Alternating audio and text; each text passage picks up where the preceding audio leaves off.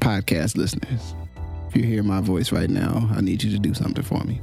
I want you to take out your phone or on your computer, go to Apple Podcasts, search for Ask Your Old Head podcast. You'll see my, my logo, my little picture, my little image there. Find the show. Please rate and write a review.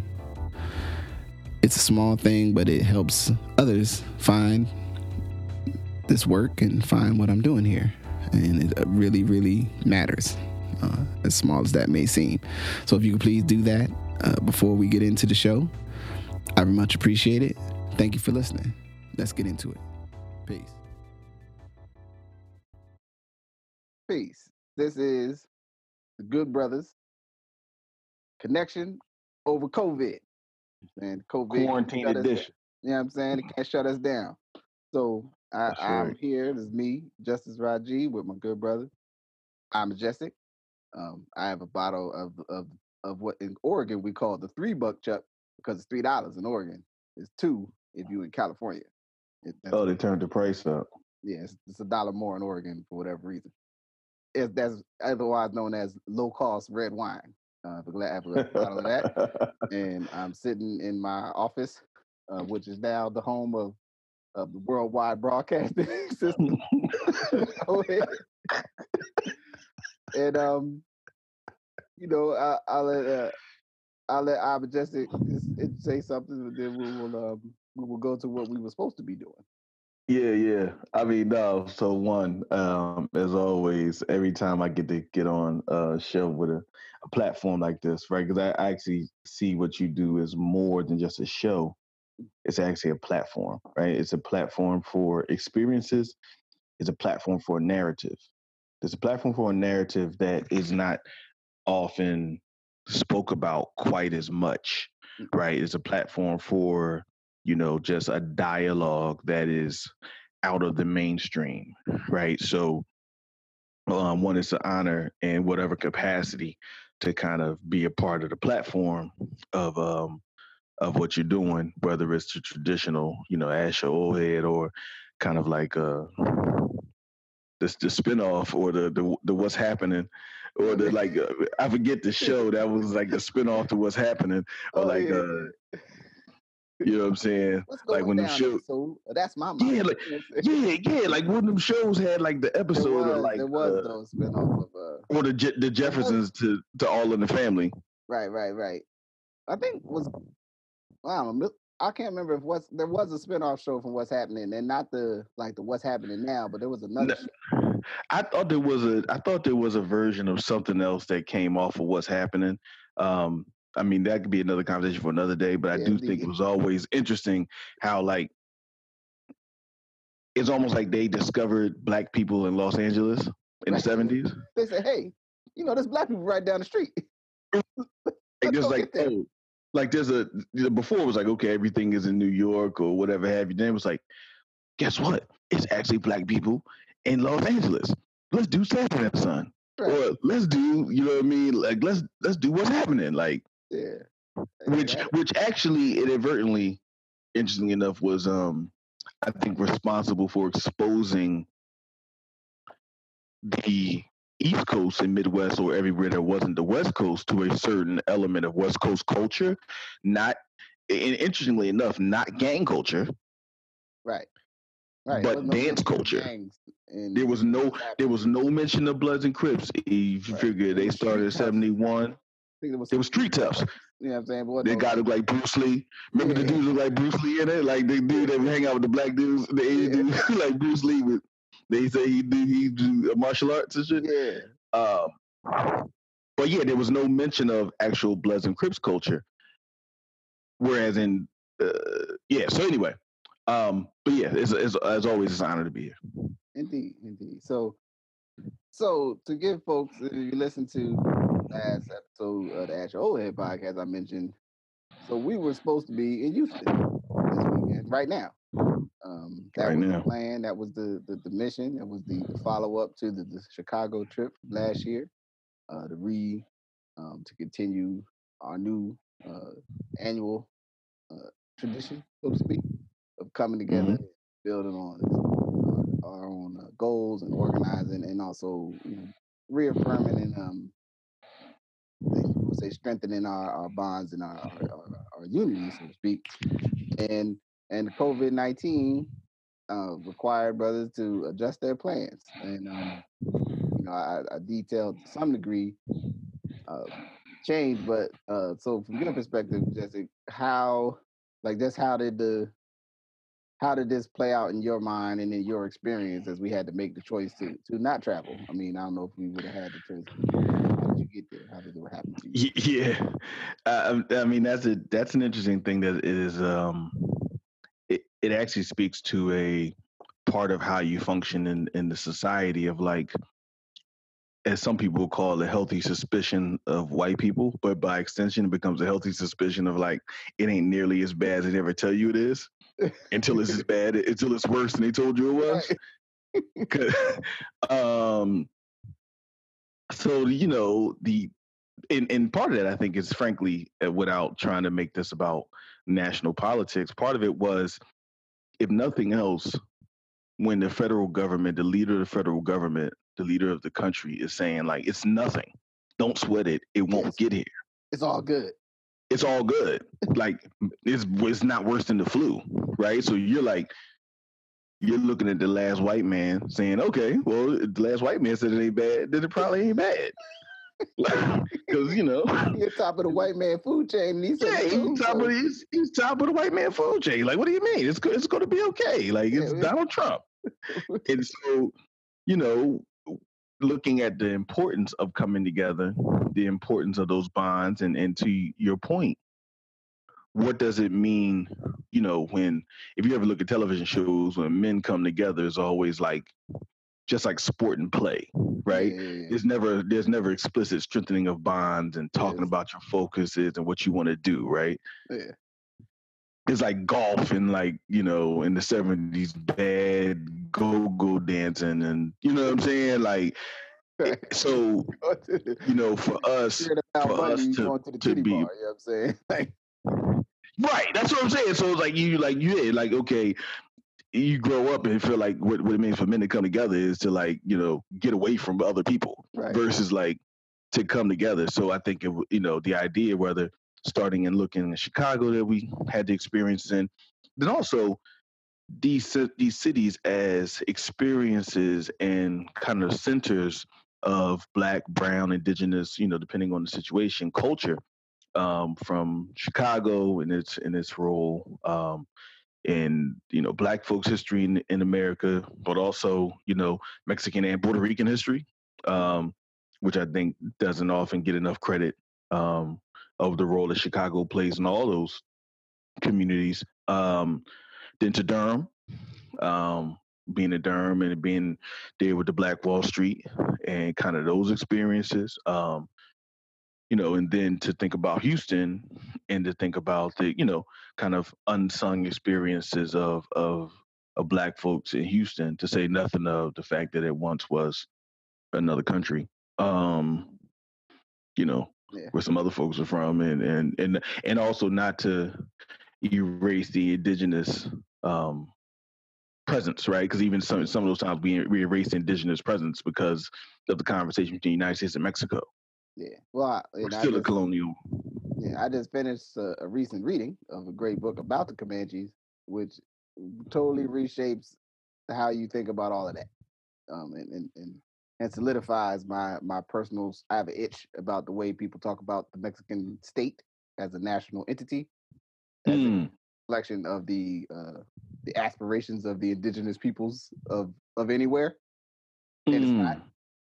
So, like, but you know, but that's right. no, that no, that that's helpful because I'm actually reading. I'm reading a book. Um, I don't ever hear remember right now, but it's it's the book that focuses on after wounded knee because a lot of stuff focuses on before oh, yeah, wounded yeah, knee. Yeah. But when you look at like what happened after wounded knee, and again, to your point, you know, sometimes you had this conversation around it was Mexico, but then it's like you're still having a debate around colonial interests, right? Um, what I'll so say to save us yeah. the, the conversation about is essentially the Comanche, uh, the Comanche people, and they're trading um, and control uh, pastoral state is basically responsible for the U.S. being able to see those lands from Mexico and creating con- the conditions for that to happen. Yeah, I mean, it's in th- those books that you read, there's no saints here, right? Yeah. There's this, and again, there's this like agency, right? Because sometimes in these dialogues, there's there's there's no agency, especially from the indigenous people, right? There's like something happened to them, a, a, a great fear, a great vector happened to them, yeah. and then life went on. Versus their their role, there's sometimes their complicity, sometimes going back and forth, like it wasn't either or. So. Yeah. So anyway, so yeah, like that experience to be able to come together, and then also be able to look at the last year and say, okay, you know, from from a year to year level, what are you thinking about, and, and where where are things, and be able to have that level of accountability, um, which I think is the the biggest thing about the beauty of the convening is the degree of accountability to not just have personal accountability to have familial accountability but then to also have a degree of communal accountability mm-hmm. which i think um you know gives another positive layer to thinking about it. So, you know, the idea of not being able to go is kind of like, what do you mean we can't go? But again, because our federal government, that if, if we if we would have had a better response from our federal government, we would have known two weeks in advance we weren't going. Because right. it would just would have been like, no, we just no, you can't, you can't yeah, go there. So the cold piece is so the, the, auto payment for the joint come out, and it's like heading to, I'm like, seems like this is getting serious, but nah, it's, it's gonna be cool. like I got to convince. I was like, nah, it'll be better. And it's all gonna come together. The second payment come out, and, and we'll talk about if we got to change it. It'll be a couple more days. You know what I'm saying? And then a couple more days, the NBA shut down, tennis shut down, ball shut down. Like everybody's like, hey man, party's over. Everybody go home. That's what I'm saying. So you you have one you have one I you have one like institution that's telling you that everything's fine. Do you have a do you have all these other institutions that are telling you no, everything's not fine. Right. And you should probably chill. Right. And so you know I'm still I, I mean as, as of even that Thursday morning after we like oh, I think we might have to I was like, I mean it might not be so bad. I was like, I was like, oh man, you going to the airport. It ain't a big deal. And I was like, wait a minute, what am I talking about? I can't I can't expose myself to a potentially lethal uh, pathogen of any kind. like, yeah, I, I mean, for for me, it was the idea of like, what's it gonna be like when we try to get back? like by that time, where will America be? Because if, if you followed it based on this idea of Italy, right? If you follow this whole MSB MSNBC idea that you should look at Italy six days ago, and that's where you are now. Like Italy was shutting down flights within the country and woo de woo. So it's like, you know, and then Houston, uh, Harris County in Houston, they wouldn't, they wouldn't, I think, being the most op- open about their amount of uh cases. Yeah, like yeah, I mean, it might be a case, may not be a case. Who knows, man? Who really knows? Right. I mean, yeah, somebody at the rodeo. Then they, then they kind of like, oh, somebody at the rodeo, so we'll shut down the rodeo. My thing is, y'all going to shut down the entire rodeo, dog? Like, yeah that that's what let me know, like, okay, you know what? If y'all are willing to sacrifice millions of dollars, maybe I don't need to come.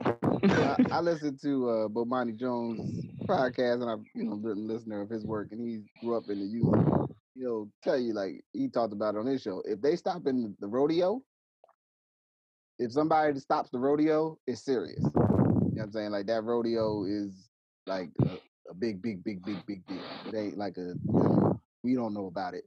Like Beyonce, rodeo, Selena, all kinds of different cross sectional entertainment, and it's a really big deal.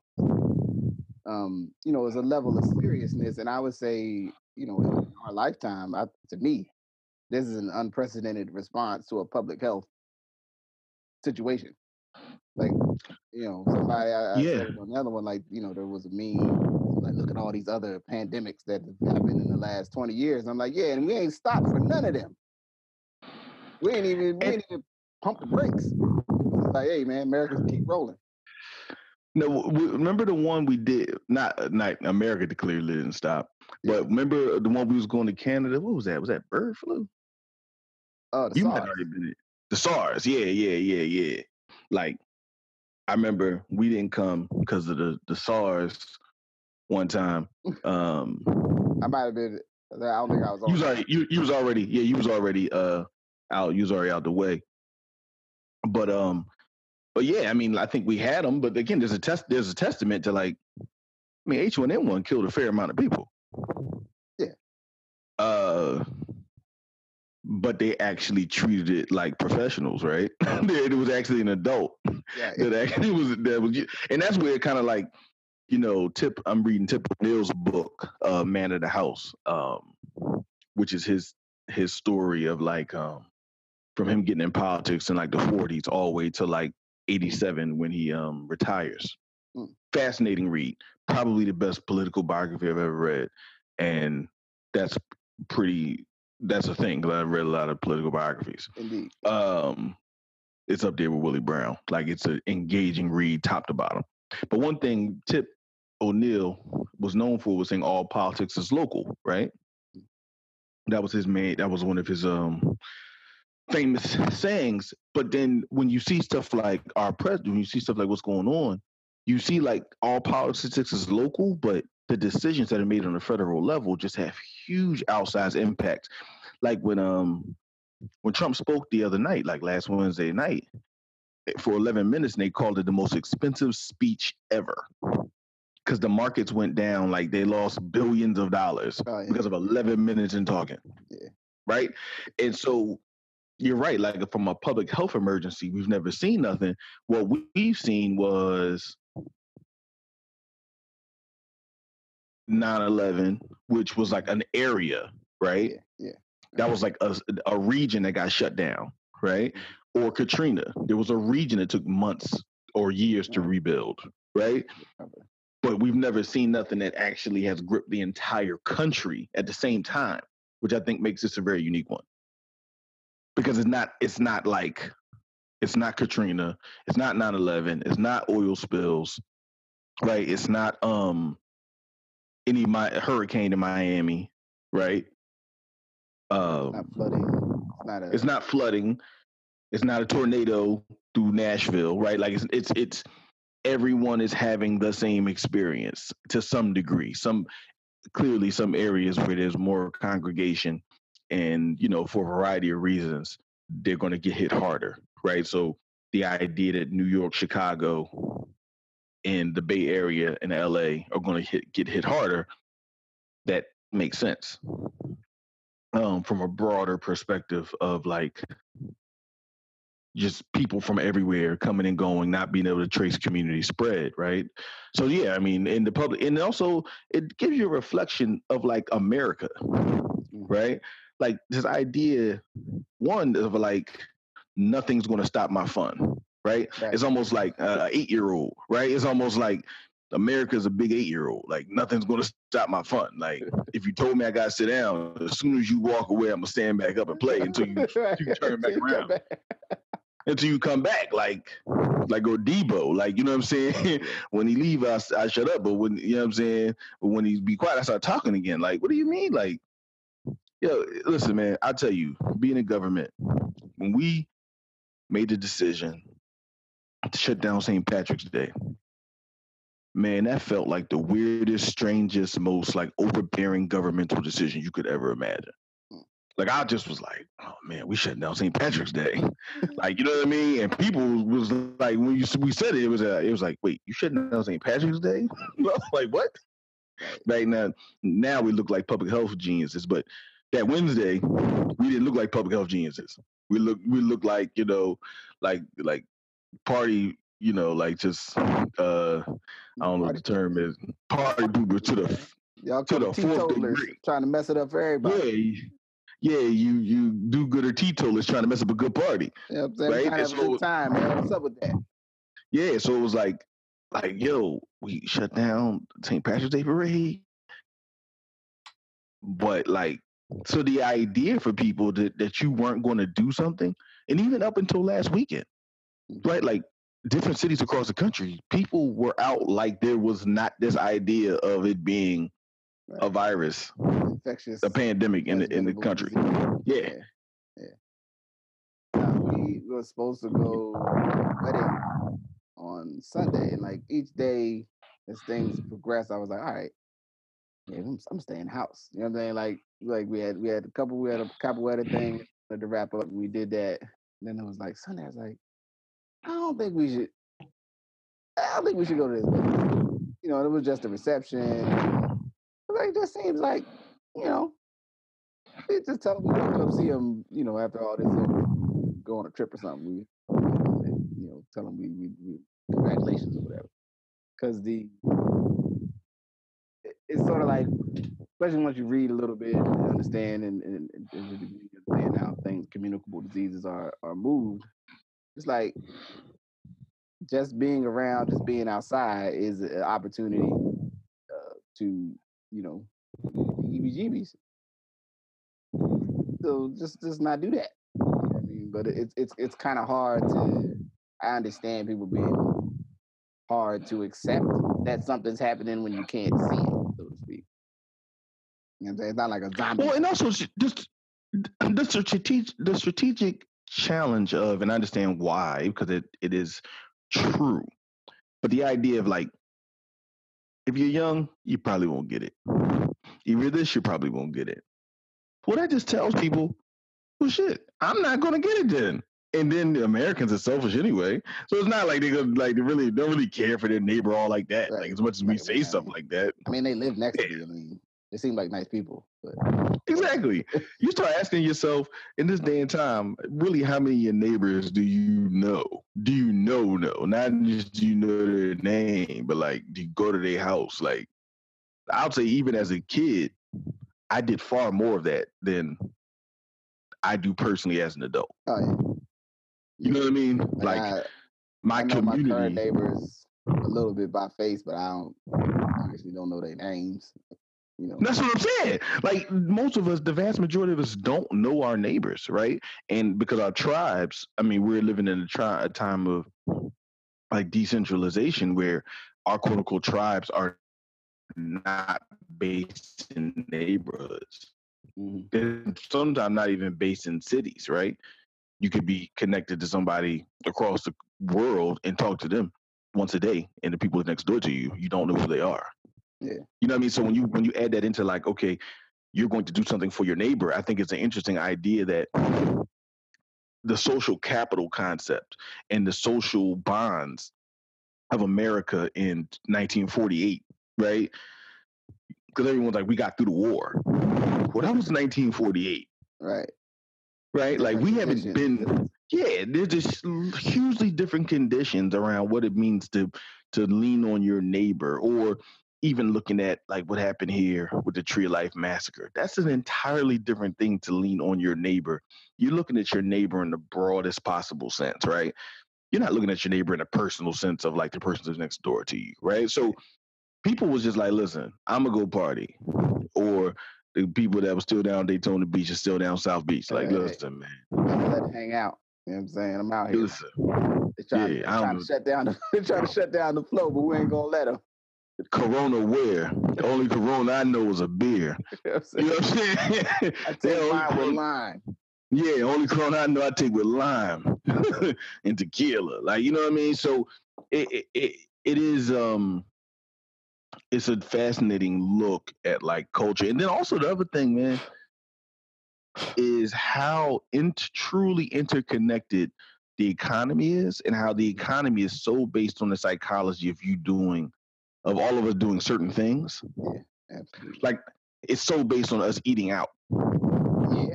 I mean, moving, eating something, getting, you know, even if it's, I mean, in between eating, destination right.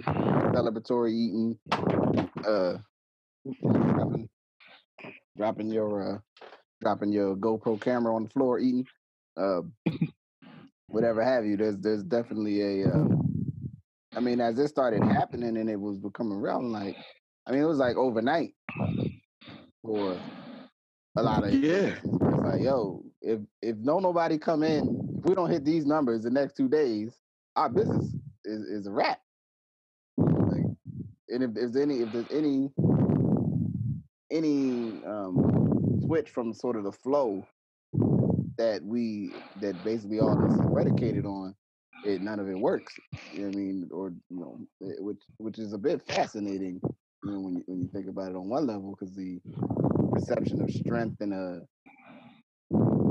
in in in in businesses as a protect all against you know whatever particular you know, economic hardship if it comes to mm. our community right and it's like mm.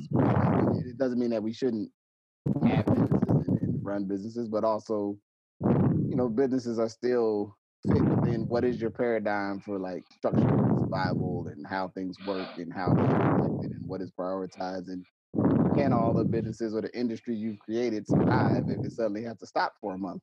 You know I mean? Well, and that and that's what we're gonna see. But I mean, that's where you you find how fragile the American economy is, and the global economy by extension, frankly, right? The global economy is so fragile. Um, because what was interesting was even looking at um, one of my um, favorite uh, menswear stores, right? That's pretty high end. I mean, everything is pretty expensive. But like they've been closed in some cities for about three or four days, and they've already had to go on sale on the internet. That everything is twenty percent off. They've already had to go on sale. Like, and this is, I mean, these are thousand dollar suits. These are not, you know what I mean? So, yeah, yeah, yeah. if if that's happening on a place that it's only been a week and they're already saying like, listen, we gotta do this to stay open. Yeah. Then it lets you know how fragile the American economy is and the global economy because again some some of their stuff is sourced from Italy which is totally upside down because they haven't been able to work for 3 weeks. You know what I mean? So then people can't get their stuff out of Italy to even get to America. And now the stores in America, which do a lot of the sourcing of the stuff in Italy, and when London is going to go through a shutdown because you know, Boris is like Trump on steroids, Boris Johnson. He told them just all get the herd immunity. He said, just everybody get together, get it. That way it won't be a problem. like he said, like chicken pox. Like everybody, everybody in the houses get it. And that way, right. You know what I mean? It'll be mellow. We'll just bounce back. Yeah. So if you think about that, man, it, it's a really it's a it's a challenge to do it. One thing, one thing, um, for all your listeners, I will say, if ever they're up when they're up in the morning, because your listeners will be up in the morning. this ain't the Breakfast Club and shit. Yeah. Um, watch MSNBC and then watch Bloomberg, and watching the differences in what they talk about, it's fascinating. Like just watch Bloomberg Daybreak and just how they look at what's happening across the planet versus how we look at what's happening across the planet. It, it uh it it'll make you see that much of what we're much of what we're fed as news is really not as much news as we think. Like if you juxtapose BBC, Bloomberg, and MSNBC or CNN, totally different conversations. totally different narratives. Yeah, I, I, I try to scrape across the, the, the just the news um, like websites and the to get an understanding of like you know what what data do I need to know so I can make decisions you know here like about like you know like you know there was a one that actually helped me a lot. It actually got me definitely to be like, man, we can't go to this wedding. I looked at the um, infographic piece, Washington Post, displaying like how social distancing or quarantine and these different models of stopping something are supposed to work in terms of reducing spread. I was like, oh, yeah, that's a really good visualization. That makes total sense. We need to stay at the house, right? Um, but there was also you know, I could see where some people would just be like, well, man, look, we just all get sick. And then, you know, a whole lot of people going, you know, die or whatever. It'll be cool. It's just like, nah, man, that, that's not necessarily, if we can avoid that, that's not a good thing. And then it's the, then the residual effects of, you know, how one thing spills into the next thing. You know I mean? And, and that if a whole bunch, if a, if a if our healthcare system is overwhelmed, other people who have all the other things that have ha- are happening with people, from cancer to upper resp- other respiratory issues to uh, congenital chronic diseases, you know, medical, everything, diabetes, you name it. All of them people still need ICU, need certain treatments, need access to, to doctors that have had some rest. You know, people getting in car accidents, uh, people getting hurt on the job, like all of that stuff. All is all happening at the same time. It's not a um, not as if these these entities, these places, one thing. And I think that we can have a a limited we can limit a view to like my needs and you know, my needs are well, I, you know, something happens to me, I want somebody to take care of me. It's like, well, yeah, but it's a good chance that if whatever you have happening is relative, even if it's like your, your pinky got chopped off, it's like, well, we could bandage that up and just, you know, call it gold because we got 80, 85 people we trying to keep on ventilators, and we really can't help you and your pinky, right? And a lot of a lot of us ain't gonna be like losing my pinky, you know, for the other people going there and and, and lose up lose up lose up, lose up biscuits. So I, I think it um it was it was it it is a lot to think of these things as systems and not just as you know your point of contact, which I think is where folks tend to land. Well, it, it, to to add on, I think your point about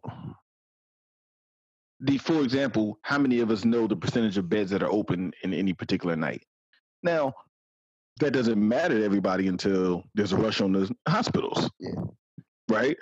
Like, so if only seven percent of the beds are open on any given night, and the American system is based on ninety three percentage, ninety three percent, like bed, you know, uh, filling of beds. Right. Once anything gets too high, it's going to throw the entire model off.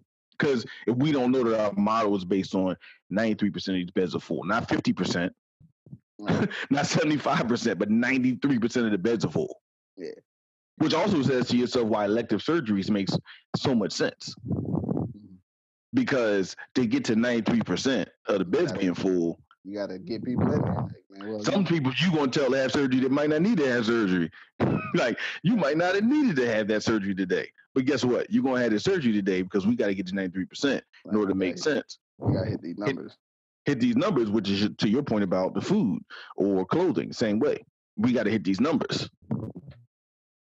So the whole thing is based on these kind of numbers that are so fragile, right? And I think when everyone comes back to, well, it'll be interesting because one part of it says when everyone comes back, you recognize that the rules can be suspended, Right. Yeah. right? The thing I've been thinking about, I mean, this is a this is a, a prelude to, I, I think, at least a, a sea change in the way a lot of our thing, our systems function, because, I mean, from you know the simplest one, the internet has clearly displayed itself to be a public utility. And I don't want to get nobody no political trouble, right?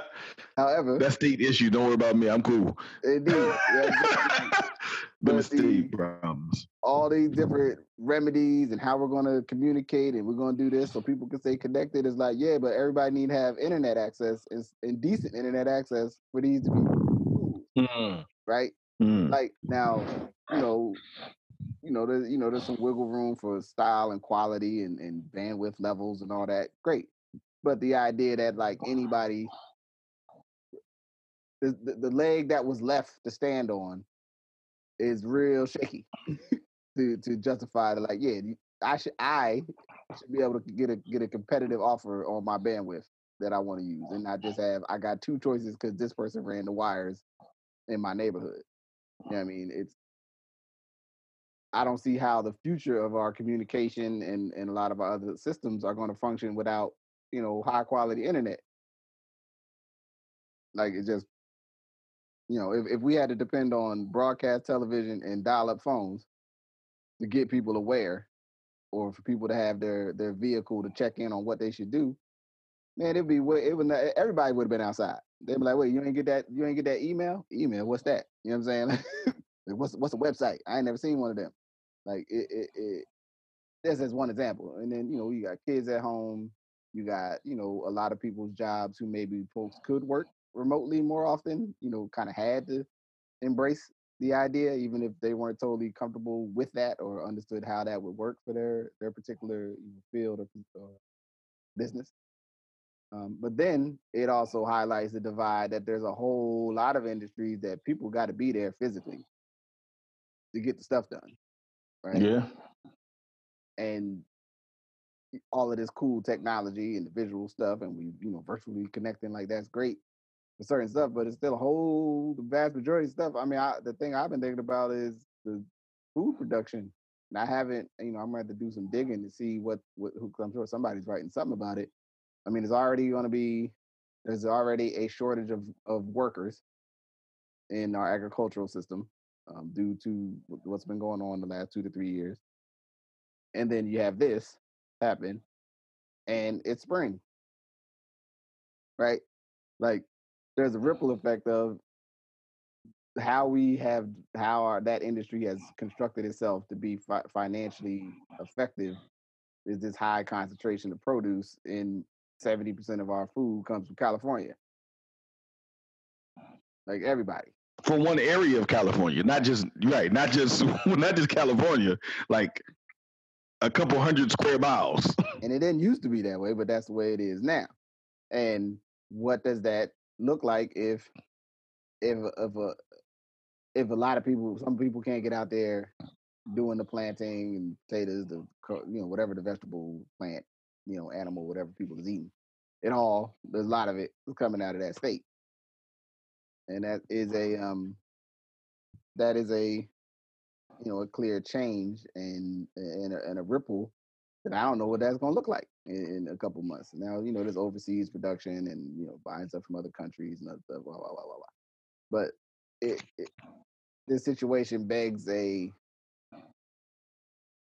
the business case for yeah we can't everything cannot be this like kind of optimization of, of and lean functioning and like right on the margin we're going to squeeze out this much you know like there needs to be more buffer in all of these systems no you're right and it, and it needs and and that's from corporate stuff to community. Like if and this is not me, this is not victim people blaming, but this is just a broader sense of the world. Mm-hmm. If we function like you cannot go more than a month without getting a check, you are economically vulnerable. That doesn't that doesn't matter if you make a hundred thousand dollars or ten thousand dollars. Yeah. If you make ten thousand. If you make a hundred thousand dollars, you can't go more than a month. You're vulnerable, right? So it, it's it's not a it's not a necessarily like a people like a person thing or class shaming but there is a broader conversation around what does it mean for people to have, have lives that are truly kind of like functional not even comfortable like yeah. functional yeah. right like you know, like what's happening where literally two weeks out, somebody is going to have a challenge being able to take care of their families, like two weeks out. You know what I mean? And so if we're okay with that or are okay with functioning like that, often because of the derby like element of the economy, which is well, I'm a bartender or I'm a valet driver or I'm a, or I'm a this, and tips get me enough, and I can even make more than you some months, right? Right, right, right. Or I'm a this, right? Yeah, when the All Star game came, I right, yeah. I made this much. You never made this much. I'm a uh, I'm a Uber driver. You know what I mean? From traveling, man, having conversations with Uber and Lyft drivers. I'm not trying to privilege one over the other um, until they come and you know support Justin. Right. You know I'm saying yeah. when they when they come and support what you want to do, and then then we'll, we'll speak on one over the other. um, but like, yeah, you speak to Uber and Lyft drivers about how much money they make, why they do it. it it's almost like a roll of the dice because like you know Wednesday night, unless it's the the opera or the game, is going to suck. But right. Saturday makes it all worth it. Yeah, yeah, yeah. Right? Like the Thursday let out off of what's the name? Where they have the, the, Bo- the Boogaloo Festival every other, you know what I'm saying? I, I, I yeah. you know but other days I can make my money up, right? So instead of being consistent, like you know by the nature it's not consistent. And again, to some degree, the success of the Republican Party is that we've all bought into a lot of this stuff. Yeah. Like we've all bought into uh, all of this, right? Like there was a point, and I think I, I it because it, it's so fascinating to me because of my particular work right now. But like, there was a time where this idea of like tax credits only Republicans believed in tax credits. Like it was the most business thing in the world. Now, every liberal Democrat in the world is saying you don't have to pay taxes as long as you give it over here to do this. Yeah. Right. So like you everyone has brought in and accepted the the primacy of tax credits as a manner of getting money to communities versus government taking the money and just doing that. Right, versus you saying government's going to take the four million dollars and put it over here. Yeah, we're going to do it via. We've accepted that the the trade off is you don't have to pay taxes. Right, and that and just send some some percentage of the money over here. Yeah. To do a to do a public good. Right? Like not a private good, to do a public good. And we've all accepted it. Yeah. The goddamn ghost of Jack, the ghost of Jack Kemp. you know what I'm saying? Like, but we've all bought into like this is normal, this is normal operating procedure, right? So again, I think to your point, I think buying into and figuring out like, okay, is the stuff we're doing, does it make sense? It might be what we were doing, but this is the thing that we should be doing. Right. Was this was this the best plan? And what does that mean going forward? Right. And was it the plan you had at your disposal, which over time became the best plan? Right. And this was this the was this the the plan that got the least amount of people feeling, you know, I, I don't want to be giving out handouts or I don't want to take a handout or um, you know, that's those two. There's the the well, there's just nobody in there. So I mean, why we need those extra rooms? It's like, well, I mean, you have the extra rooms so that when you need them, you don't have to build them. You don't have to open up an old hospital to get it re-established so you can actually serve people. You don't have to buy motels to suddenly house and quarantine people who are sick. You don't have, you know I mean? Like, you don't have to do all these extraordinary measures to meet something that, you know, quite frankly, I'm sure there's someone smart enough they could have modeled, they could have modeled and mapped out, like, yeah, in, in the case of a disease that did this, we need these things. You know what I'm saying? So let's make sure we have a plan where how we can ex- either acquire or activate these specific resources when we need them. And then we don't need them, we can do these other things with them, or you know, I don't know, they they operate a different way. Um, you know, but it it, it and I'm I'm gonna take a swing at the um you don't got to go to college crowd because I I'm I'm I'm not saying everybody everybody don't gotta go to college, but we have a lack of we have a, a low level of medical professionals. Like you know what I mean? There's like a whole lot of people and I, I am too far down this other road to become a medical professional. and, you know, I could do great first aid, and you know, I could probably you know learn some field you know surgery or something. You, you could probably do field surgery and keep some people keep people alive, real block. keep that wound closed. You know what I'm saying? Yeah, you could probably do some triage real block. You could probably keep people alive for a couple of You gotta pack the wound. You know what I mean? Like I can get in there with a little bit of that, but or uh, you know, if somebody really got a critical thing happening, man, I want somebody that know what they're doing. and I want I want that person to be well rested because they had somebody else to back them up so they could go lay down. You know what I'm saying? Instead of they doing 16 hour joints. You know what I'm saying? They doing the, you know, maybe in an emergency they doing you know what I mean? And I don't care how much it costs to pay them, because when we need them, like I said, uh, you know, my father and all the, the grandfather to my children is a neurosurgeon, and in, if I need his professional skills, I want him to be rested and ready. You know what I'm saying? Meaning, I'm in a car accident. I got I fell off a ladder at my job. An air conditioner fell on me, damaged my spine and my brain. I want Fred.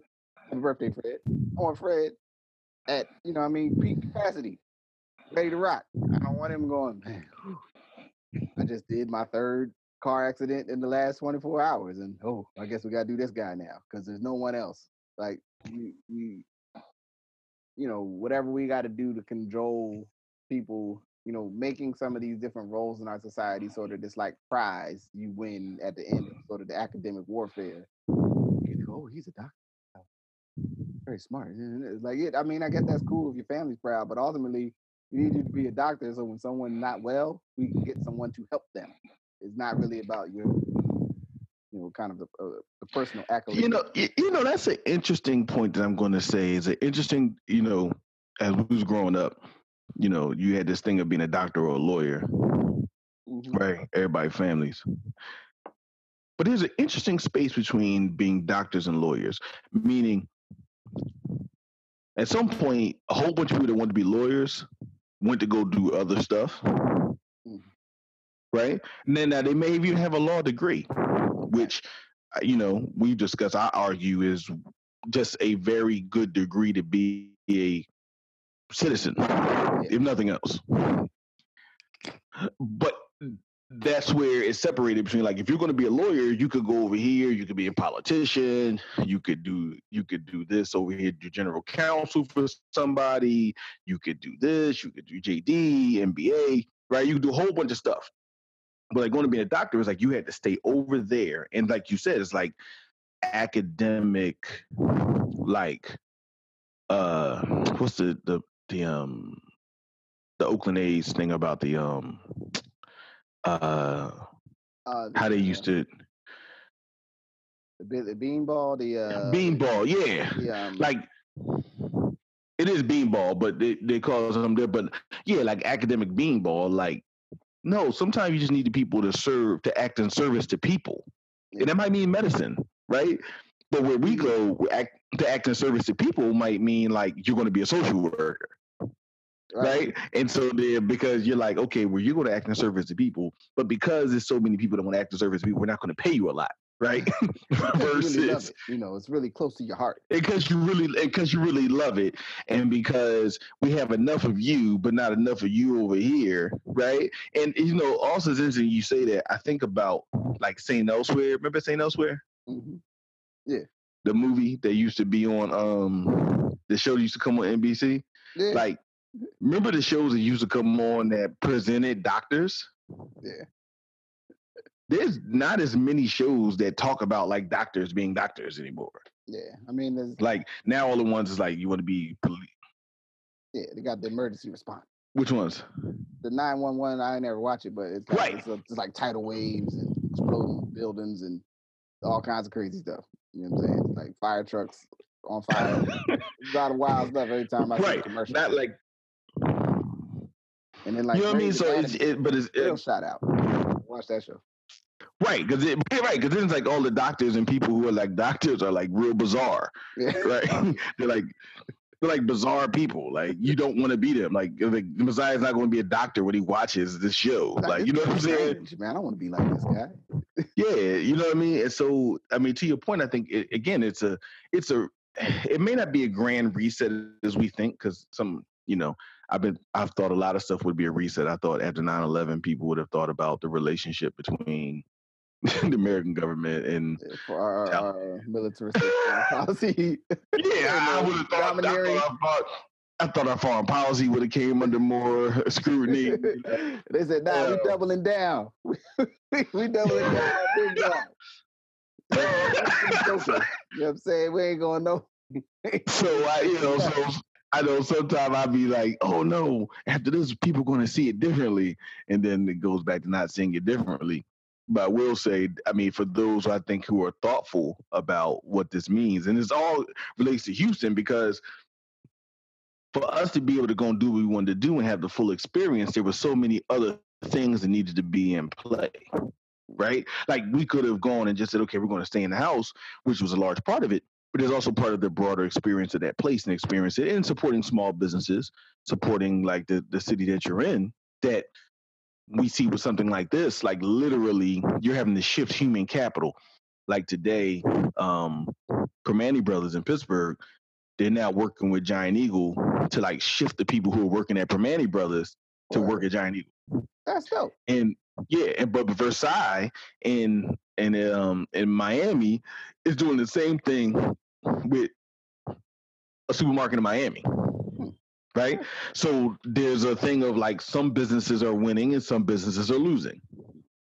So we're shifting human capital at the approximately the same price to another thing, which kind of infers that the capital, that the skill sets that they were utilizing, wasn't really privileged in that particular space.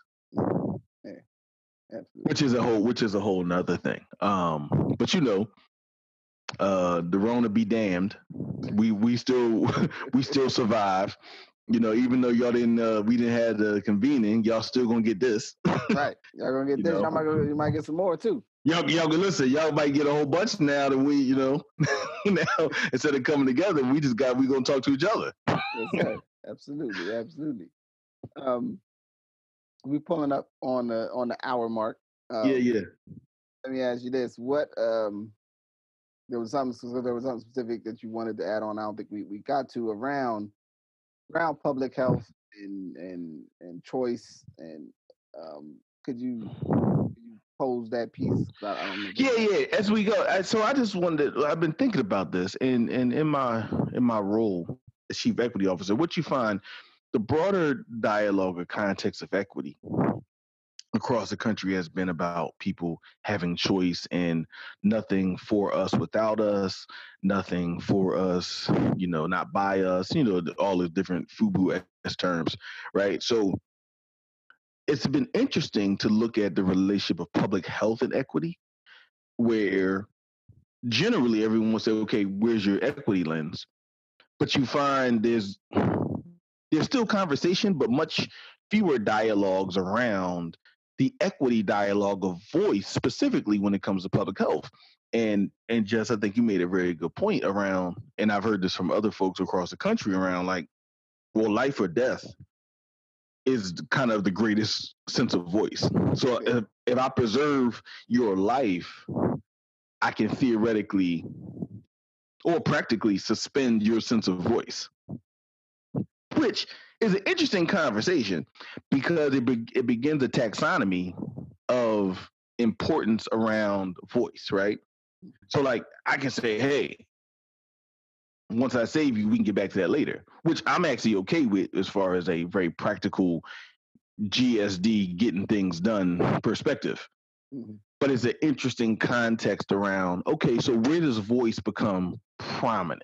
Well, something. And, and you know, go ahead. Well, I, no, no, and, and no, where does voice become prominent? And at a, in another podcast, because I, I didn't want to go into this today, but I've been listening to Ezra Klein after his book came out, and um, not to date the podcast, but um, he was talking to Dan Pfeiffer that used to work in Obama land, but he just talked about Democrats or the liberal progressive repulsion with power, mhm. Yeah, yeah. Right? And the repulsion of truly having power. And I actually see the taxonomy in the relationship to voice in all these conversations is having actually a connection to the liberal and progressive idea of what power truly means around voice and not voice for the sake of voice, but voice as a very prominent sense of determining one's destiny. But we can we I want to get into that after this because I think there, there's a part of like well, oh yeah, that's it, it, it because um there's something really deep around if I give you voice, is it voice? Right. Yeah. Now, now again, if I choose a leader, don't get me wrong. Uh, if I choose a leader and I choose an executive, and that executive takes the liberties to do things to save people and act on the health, safety, and welfare of, of a group of people, then that's what you should do. And you can choose if you like them or not because you get rid of them. Yeah. So that's one thing. But there's a deeper conversation that I want to kind of dive into it in another. the, the thing I. I run up against in the, in between my worlds of, of service and community work and community service and then personally you know trying to do things and build things is you get into a i've seen this this weird space where um we mistake and it might make mistake might be too strong a word but i'm just the one i got in my head um getting your position out into the public atmosphere right? About something that's happening or is going to happen or you don't want to have happen or what have you. Um, as the same or like the interplay between that and you not just getting to make the decision, but then the actual follow through and the completion of whatever the decision making is, right? Mm. And that the relationships between these things seem to be skewed in a in a way that's not, I don't think is beneficial for everybody. You know what I mean? In a sense, right? So you um I was just listening to a podcast about um uh Conor Doddard Dougherty's book about um like Bay Area housing and something else. I'll find the name of it later on. Larry Wilmore's podcast. And sort of the the YIMBY piece where there's people that's like, yo, I want you to build housing. And on the other hand, there's people like, no, I don't want you to build housing that, that might gentrify my neighborhood. And the way these in, in a lot of different regions, these are people who sometimes might be otherwise politically aligned, but in in in this particular that particular argument or discussion, they're not because they they see how this is going to play out differently. They see what's most important differently, and and we don't, mm, you know, I can cite a lot of either we don't have political public, public political leaders that are skilled enough to make them talk or to resolve it, or we don't have other implementation issues or notes. I mean, at that piece I sent y'all, uh, sent you, I read a couple weeks months ago about Penn Station in New York, where you have so many Mhm.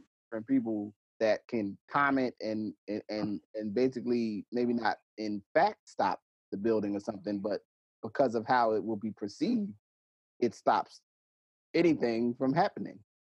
And then you have this hub of transit in the biggest city in the United States that's hot trash. You know what I'm saying? Keep it a buck. No disrespect to New York. You know what I'm saying? And But it's still and it's still in that and uh, all of my trash. people, all the people that work MT and de Blasio administration, but it's still trash. Because I've been there, re- I've been there recently, and thought to myself, how is this functioning like this? And then when you like to your point, when you research and go back to like the '60s and '70s, right? But I, but again, I mean, I want to get into this maybe the next time. yeah, next time. It next does. It it does. Yeah, 'cause this is way too deep for this one to to end this one. But it does go into like, yeah, who get what is the decision and what is the default position, right? What are our default positions? Our default positions that community should control anything that happens in the community, or our default positions that neighborhood change is okay, right? Like, and those are two different perspectives that I think, depending on where you're at, that's a default position. But those default positions come with a degree of agency and power that I, I like us to dig into a little more. Well, I'm gonna do is um I'm gonna bring us to a wrap on this particular episode. You know, Yeah. This is just an opening opening salvo, as they say, opening uh, foray. That's right. War language. I love a little combat language. You know what I mean? God bless America and all that. You know? We love- Nobody we else. love it until an NBA player we feel like picking on uses that language. Then we will But I'm not gonna bring. I'm not bringing up old stuff. I'm sorry. Oh, the one thing I do do actually though, speaking of the NBA, because um maybe I and I don't know if you beat this, but uh, you know, there was a lot of like as this stuff was rolling out, right?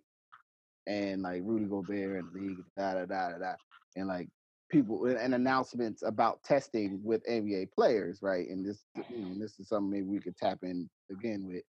It was like, you know, basically people with the snarky jokes. Oh, I guess I got to be an NBA player to get tested, and the and the da da da like in the twitters and all that sort of thing. And and it left me, and I had to text that type them like, hey man,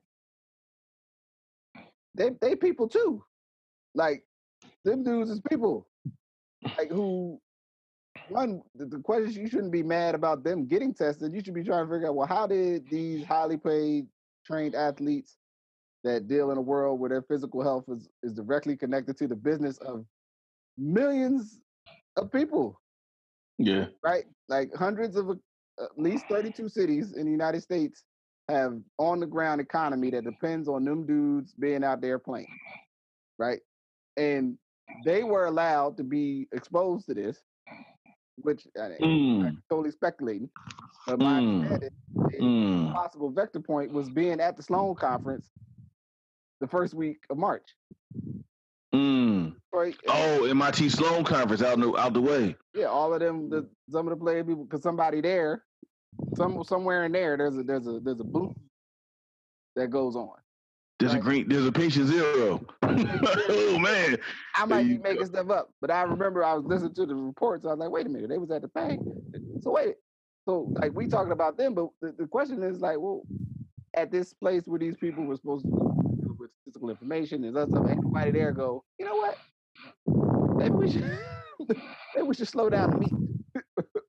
Seeing that's what was happening in China and, and, what's going on in Italy at the moment and then though, when people get to talking about it, you know, it's diversion and just and, and disregard the well-being of NBA players because it's a perception that they're, you know, their, you know, their wealth and vanity or whatever, whatever. But it's like, yo, actually, if those guys stop playing in at least 32 cities, a a, a high-level employer, lots of small businesses that serve food, um, logistics staff, all kinds of stuff shut down overnight because they got sick.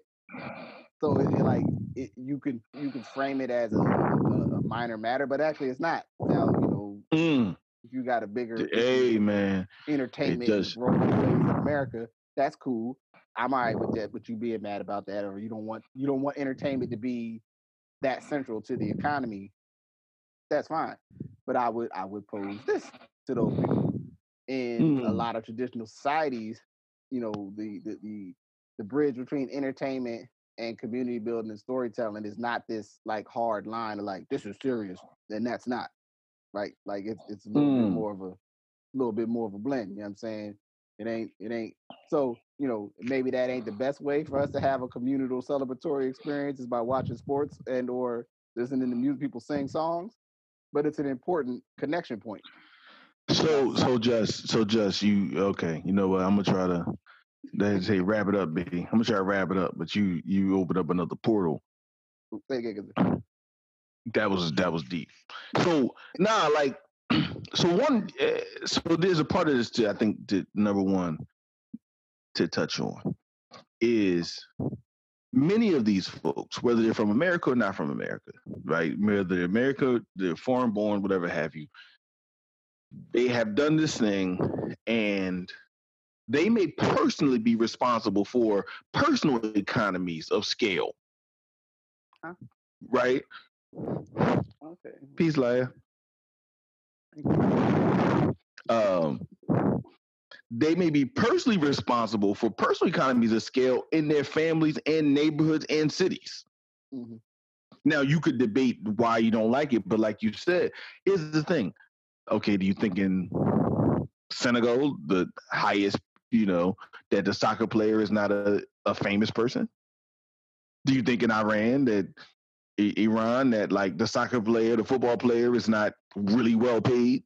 That the sports team is not really well paid, even though it's not in America, right? Like again, your point about the relationship and the hard line between this idea of being celebratory it's not like everybody just wants to go and sing folk songs to find their sense of self. Yeah. People find their sense of self in a variety of ways. And our idea that we should not like that, especially, frankly, again, and you could look at top level, top line guys, right? Like, I don't like to use LeBron for everything because sometimes he's, you know, he is the, the green monkey of sports in a lot of ways, in so many ways, right? Like, so you can't use him to be like defend stuff, but like, whether it's him or so ever many people, what's that issue? And then two, if they are infected and they are around so many people, you should have a challenge with that because they just signed a kid's autograph. They high fiving people. They high fiving people. They're talking to yeah, they're dripping off of their bodies as what's the name say. You know what I'm saying? Like they doing a whole bunch of stuff.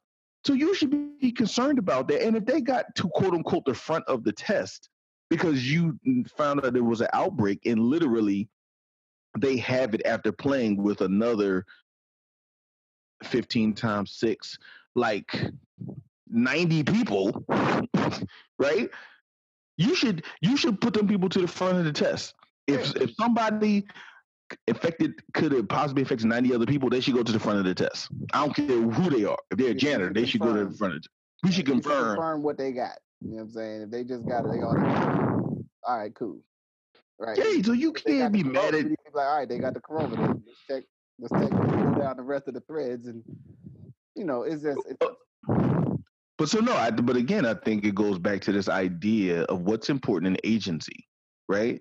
And this idea of like, how do we frame whose thing is important, and where does it come from? Is it is it a reactive idea of whose thing is important, right? Which again goes into the other conversation. So, yeah, man. So, um, what we're gonna do?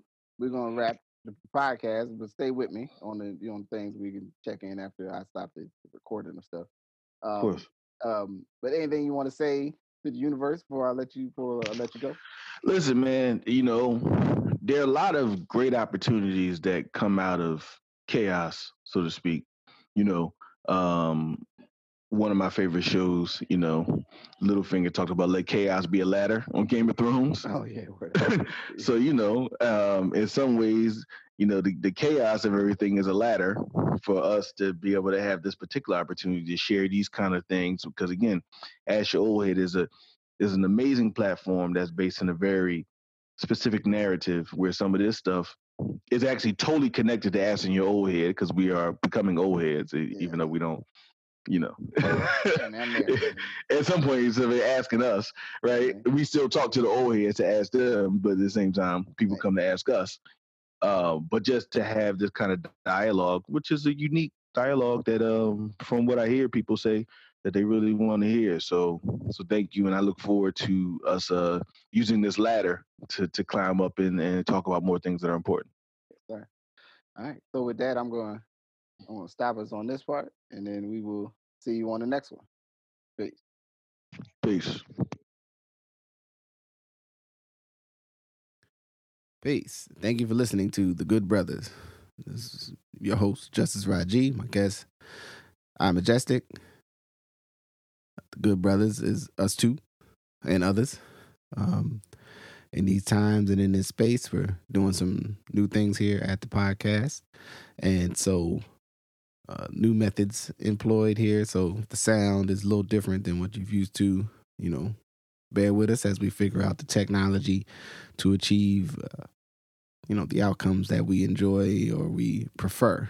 Uh, in a time when a lot of folks are suffering and losing, um, hopefully, this our conversations, our um, reflections, will be something that brings some strength, some levity, some joy, uh, and just something to think about. Um, and hopefully, you know, um, willfully and in in the future, will lead folks to opportunities to develop how they can best get what they need to get done for those they care about most. Uh, the show are recorded here live in the uh, in the Old Head Studios, uh, which is basically my recorder wherever I happen to be at. Um, but there's some people I want to thank. I want to thank uh, my brother Define Culture, Knowledge Bill, Knowledge Divine in Zaire. Uh, we were supposed to be on the road together, and we had to make, uh, well, I guess four of us were supposed to be on the road as it laid out, and we had to make some additions and some changes due to what's happening with the coronavirus. So please, as you're listening to this, stay home. If you don't have to be out, stay home. You know, take it, take it serious. Treat it with the the care and the gravity of the moment that we're in. Uh, also, though, I want to thank Knowledge Divine Music Credit there in the front, some of his work. Uh, I want to thank Kappa Studio, Kappa Consulting, rather, rather. Uh, thank um, my children for bearing with me and uh, giving me the quiet space or the time to, uh, you know, kind of have the sound level where it could be at so we could have that conversation and record that. And we're going to try, uh, the goal is going to bring you at least one of those every week here for the next couple weeks, uh, maybe more. And um, also with that, there will be a new episode of just the, the new season of Ask Your Old Head in terms of new interviews that just started. One that I was able to get in with a um, good brother, Carlton Slater. That'll be coming maybe in just a day or two after this. And uh, there'll be more and more down the line. So let's keep together, let's keep connected. Uh, find me at askyouroldhead.com. Find me on Instagram, Justice Rajee. Uh, find me on the Twitter at Justice Rajee. There's also an Your Head Twitter, which I don't really post anything on. So if somebody start posting on that, you let me know. In any event, I appreciate you for listening. Um, you know, you want to support the podcast, you can always cash at me at Justice Rajee. Uh, you can also purchase a sweatshirt or other apparel at the Ask Your Head Etsy shop. Well, with that, please rate, subscribe, share, and thank you for listening. Peace.